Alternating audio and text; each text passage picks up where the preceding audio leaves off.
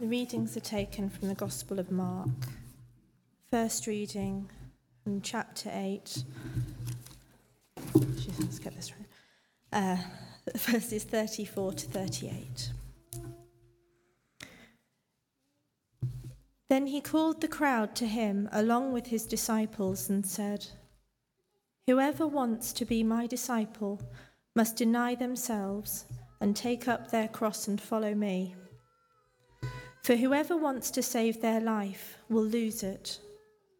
But whoever loses their life for me and for the gospel will save it. What good is it for you to gain the whole world, yet forfeit your soul? Or what can you give in exchange for your soul? If any of you are ashamed of me and my words in this adulterous and sinful generation, the Son of Man will be ashamed of you when he comes in his Father's glory with the holy angels." The second reading is from Mark chapter 10, verses 17 to 30. As Jesus started on his way, a man ran up to him and fell on his knees before him. "Good teacher," he asked, "what must I do to inherit eternal life?" "Why do you call me good?" Jesus answered. "No one is good except God alone. You know the commandments. You shall not murder. You shall not commit adultery. You shall not steal. You shall not give false testimony. You shall not defraud. Honour your father and mother." "Teacher," he declared, "all these I have kept since I was a boy." Jesus looked at him and loved him. "One thing you lack," he said. "Go, sell everything you have and give to the poor, and you will have treasure in heaven. Then come, follow me." At this, the man's face fell. He went away sad because he had great wealth. Jesus looked round and said to his disciples, "How hard it is for the rich to enter the kingdom of God." The disciples were amazed at his words, but Jesus said again, "Children, how hard it is to enter the kingdom of God. It is easier for a camel to go through the eye of the needle than for the rich to enter the kingdom of God." The disciples were even more amazed and said to each other, "Who then can be saved?" Jesus looked at them and said, "With human beings this is impossible, but not with God. All things are possible with God." Then Peter spoke up, "We have left everything to follow you." "Truly I tell you," Jesus replied, "no one who has left home or brothers or sisters or mother or father or children or fields for me and the gospel will fail to receive 100 times as much in this present age. Homes, brothers, sisters, mothers, children and fields, along with persecutions, and in the age to come, eternal life." This is the word of the Lord.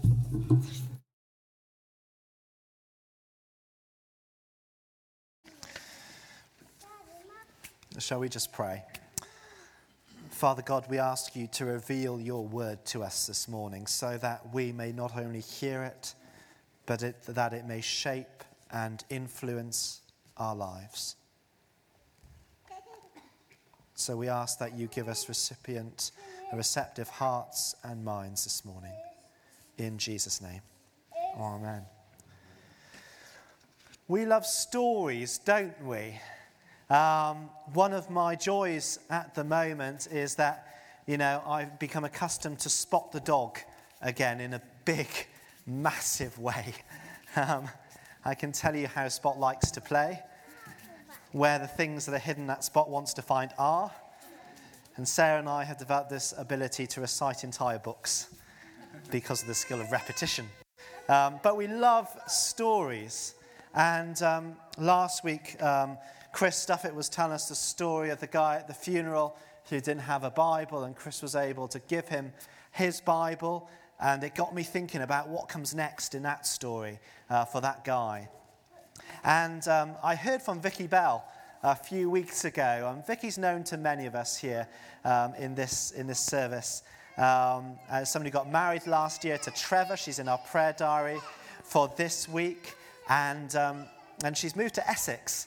And we miss Vicky terribly because she was just a sort of buoyant, bubbly person who used to leave little gifts around for people. That was one of the things that she did. Well, she happened to come on the Sunday where we launched the Mark's Gospel Challenge, and we gave out free copies of Mark's Gospel, and we said, take these and give them away to someone. Well, Vicky did that, and she sent back her feedback. And so this is what Vicky sent back. Took my Mark books to Brentwood. I passed a beggar, so got biscuits and went back and prayed for him and gave him biscuits and a copy of Mark's Gospel. Went to a shoe repairer's and said my challenge to give away copies of Mark's Gospel. So gave them a copy of Mark's Gospel and a packet of biscuits. Went to my bank and after the transaction asked a teller to put a copy of Mark's Gospel in the staff room. I think at this point Vicky runs out of biscuits. If you know Vicky, the biscuits are significant. Met a local evangelist church worker and took his good newspaper in exchange for my copy of Mark's Gospel. So if Vicky's listening, thank you for giving away the copies of the gospel that we gave out. And to all of you, be encouraged, to try, have a go, because people will receive them well. So don't be afraid to give them away. And in this giving away, we discover that God gave Jesus for us. A father gave his son so that we might discover a new way of living, free from all the bad stuff, which the Bible calls sin, and in the strength of God's Spirit, leading us into fullness of life. So there's purpose in the challenge to give away copies of Mark's Gospel. Before jumping into the passage that Kate read to us from Mark this morning, let's just recap on why we're actually looking at this in the first place.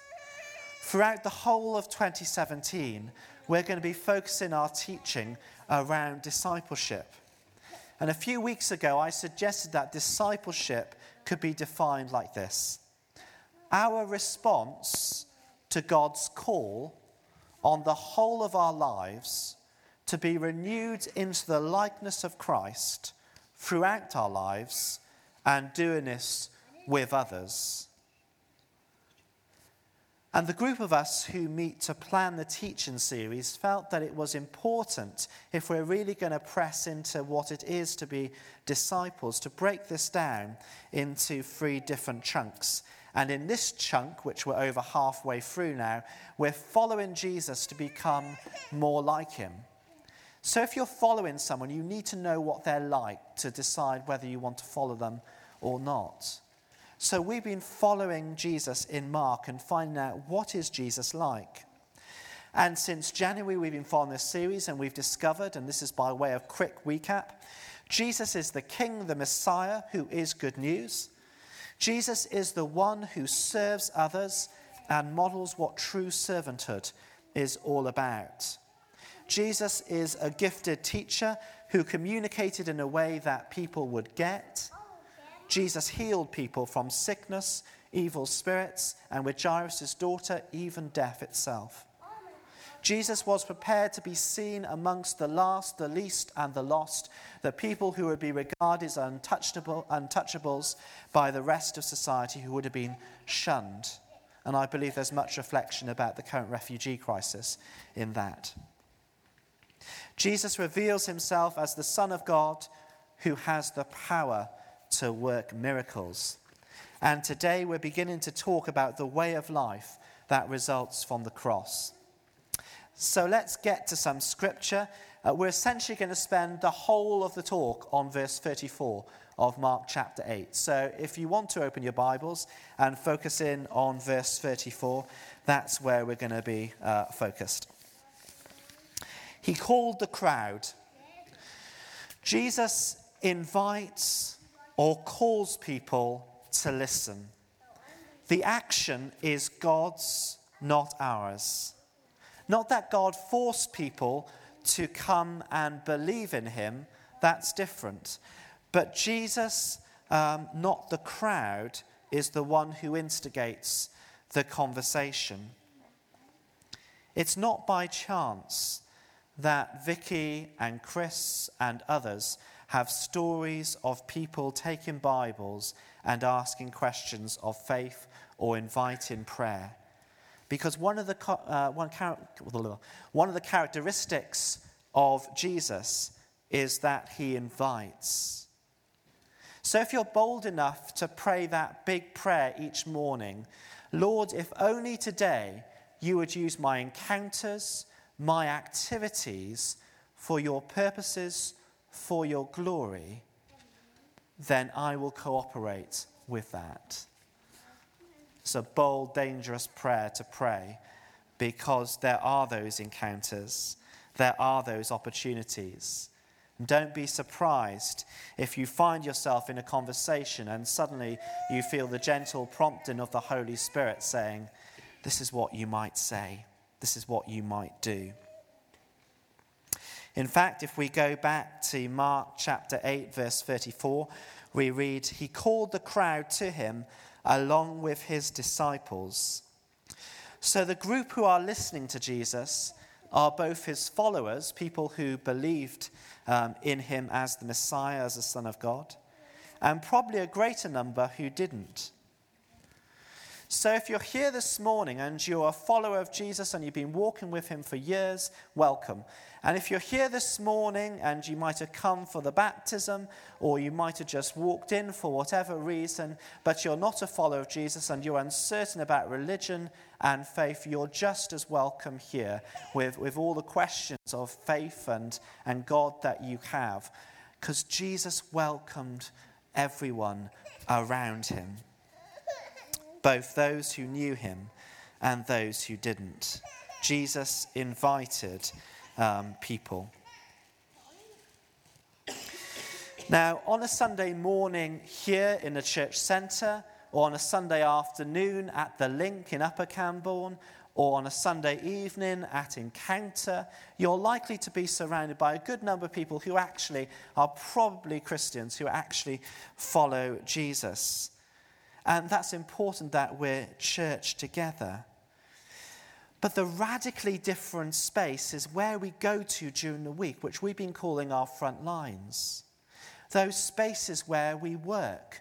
Those spaces where we socialise with each other, coffee shops, in Camborne prolifically, the children's groups. Our front lines where we live and move and kind of have our being during the course of the week. We're likely to be surrounded by people who aren't Christians. All these places where we hang out. By the way, I just want to say, if you're into finding Pokemon hangouts and you get excited because there's a new Pokemon gym, I'm late to all these crazes. But yesterday I became particularly concerned for some residents of Camborne. I was out going to the park with Izzy and Sarah, and I noticed a couple who were walking around. I hope you're not here this morning, sorry. Who were heads down into their mobile phone. I worked out that they were trying to find Pokemon stops. But a couple of times I just wanted to shout out lamppost.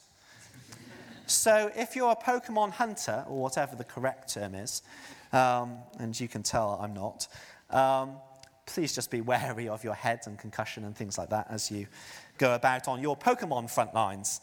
That's a kind of tangent. Anyway, there we are. But seriously, on your front lines, there are people who are likely not to be followers of Jesus, but God still wants to invite them to listen and to respond. And you have an opportunity to be a part of that. And to this crowd of both believers and unbelievers, Jesus says again in verse 34, whoever wants to be my follower, my disciple, must deny themselves, take up their cross, and follow me. Now understand that in the Western world, we have a very different perception of take up their cross to say a Christian living in North Korea in the context of persecution for their faith and in a context where they can be arrested and tortured for being a Christian, or being a part of the crowd listening to Jesus, for whom the cross, a cross, was an instrument of punishment and humiliation. We often think about take up their cross in the Western world metaphorically. We think about it as becoming a follower of Jesus, about taking on his word, his ways. But it has a far more real connotation if you live in the midst of persecution, where your taking up your cross might actually lead to your death or to torture. Or in Jesus' time, when crosses were used as a means of punishment, they had a far more real, literal connotation. So if you were part of that crowd listening to Jesus, and you were looking for a word which captured what the cross was about, you might well hear the word shame coming back at you. So Jesus was inviting the crowd to embrace shame in order to follow him.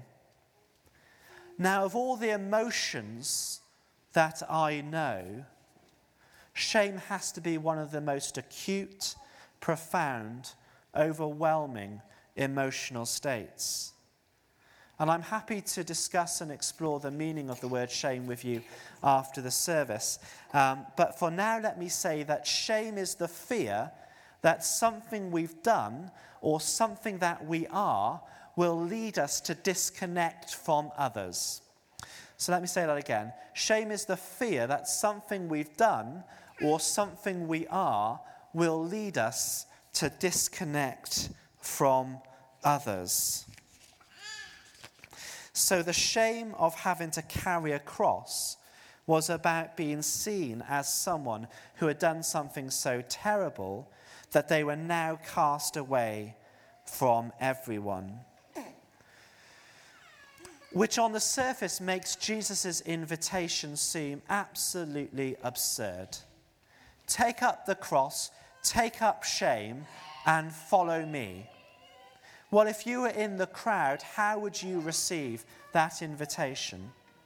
Let me give you some more attractive invitations if you're part of that crowd. Follow me, and I'll set you up for success in life. Follow me, and you'll achieve promotion in your workplace. Follow me, and I'll establish your finances for prosperity. And if we want to be slightly ridiculous, follow me and we'll take you to the Caribbean. You know, attractive pitches, which I think even the worst salesman could probably sell to this crowd. But what Jesus says to them is take up this instrument of shame. And the punch or the power behind shame is that you and I were built for relationships. We were wired in such a way, we are wired in such a way, that we are interdependent on each other. And whether you're the most extravagant extrovert or the most insular introvert is irrelevant. In this particular case, you're still wired to be interdependent on others. And shame is that fear that people won't want to be in relationship with us if they find out this or discover that. And the reason I'm zeroing in on this is because I think people fear how Jesus would see them if only he knew this about my life. I think that there are many people, and you hear it manifested in kind of passive phrases like, Christianity's not for me, faith's not for me, you know, or I'm not good enough for that. You know, passive phrases. But beneath the surface of that is our feelings of unworthiness, even of shame. that actually, if I actually came to Jesus, if I actually came to God and bared all that I am, he wouldn't want me, and I'd be rejected, and I'd feel ashamed. And not only coming to Jesus in the first place, but also for those of us who have walked the way of faith for a number of years, we can arrive at the point where we find this blockage in our spiritual lives, which we just can't seem to move past, because there's something within our lives that we don't want to bear before God in case he rejects us. So shame is a deeply powerful thing that holds us back. But there's something in verse 34 that's wonderful. The crowd are seeing Jesus' invitation to take up their cross as an invitation to endure shame. But Jesus is saying, take up the cross through which I put an end to the possibility of whatever it is in your life that you feel ashamed of, separating you from me. And so you've got this wonderful coming together. The crowd are thinking that there's an invitation to endure shame. Jesus is saying, because of the cross, you don't have to. Because of the cross, whatever is in your life that you don't want to bear before me is dealt with.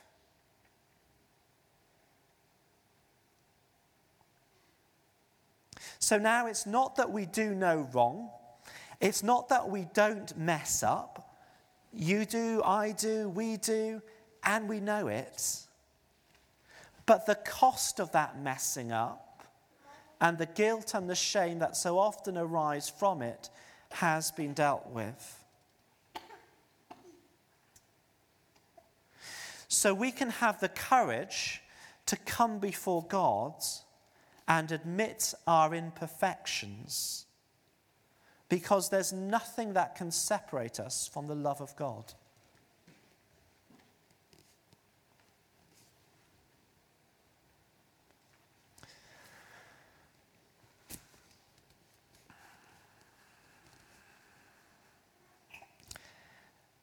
There's another point here which is about perfect relationship. In most of our lives, there are relationships where we let our fear of how people perceive us influence the way we think, act, and speak. And in those relationships, we struggle to be authentically ourselves, because if actually truly we reveal who we really are, our behaviours in their fullest sense, our opinions in their fullest sense, that person won't want to be in relationship with us.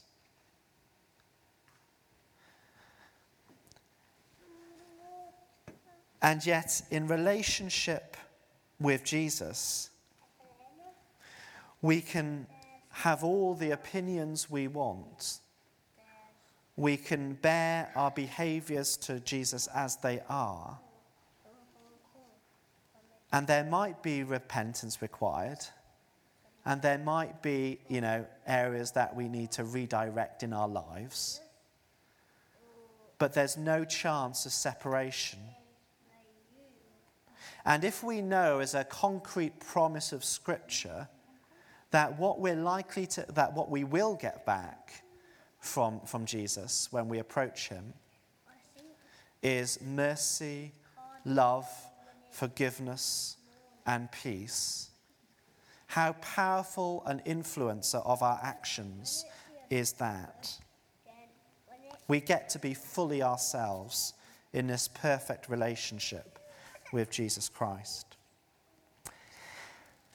And so understanding this passage through the lens of shame, vulnerability, relationship, and authentic living are about helping us to really get the invitation of Jesus to deny themselves, take up their cross and follow him. Now note, there's a key difference here between Jesus inviting us to denial of self, not self-denial, and there's a critical difference. Self-denial is about me accepting that I need to go to Costa less and saying that in Lent I'm going to give up, going to Costa X number of times a week. Self-denial is, you can think of examples for yourselves that are real to you. It's about us intentionally deciding that we're going to give up certain things. We're going to deny them of ourselves. And that's not what Jesus is talking about in this passage. Denial of self is about refusing to allow our self-interest to achieve a position of dominance such that our lives are governed by our own interests. Just say that again. Denial of self is about refusing to allow our self-interest to achieve such a position of dominance that our lives are governed by ourselves. Jesus invites us to a way of life where he is first and foremost in our hearts and minds. It's impossible to really follow Jesus unless you're willing to put him first. It's just not possible. And so, in this passage, I don't have a Bible open. Thank you, Rachel. And thank you, Lucinda, for your generous offer. In chapter 8, Jesus is clear on this point, that those who want to acquire the world will forfeit their soul. For whoever wants to save their life, verse 35, will lose it. But whoever loses their life loses their overbearing sense of self for me and for the gospel will save it. And in the second reading from Mark 10, which Kate read to us, we encounter a wealthy man who was obviously a faithful Jew. He kept the Ten Commandments, the teachings of the law. But what Jesus invited the wealthy man to was a change of heart. He said, give up your possessions, give them to the poor, and come and follow me. And the man went away sad because he had great wealth. And so this morning we're going to celebrate the joy of baptism, the joy of a God who on the cross did away with shame and allows us to live in authentic, full relationship with him. We celebrate the joy of a God who invites us to put him first and enter into a fullness of life that can only be found in him. So we're going to pray. And then I'm going to stop talking, and we're going to probably sing a bit, and then we're going to celebrate the gift of baptism together. But let's pray together first.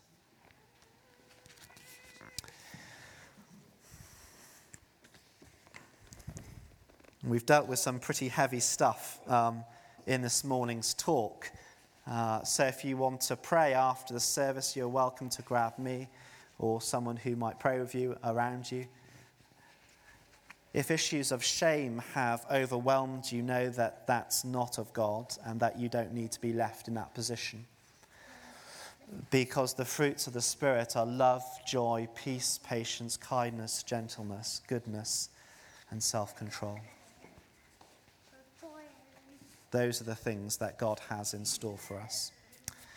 So, Father God, we submit to you and we pray that you might increase, that we might decrease, that you might increasingly take first and prized place in our lives, that we might discover the joy of a God who invites us into full and authentic relationship with him, that we might know the freedom of coming before a Father for who will never run away from us, who will never leave us nor desert us, whatever we do. And Father, I pray for those who might experience shame this morning. And Father, that you, by the grace of your Spirit, might reveal to them the depths of your love and grace and mercy.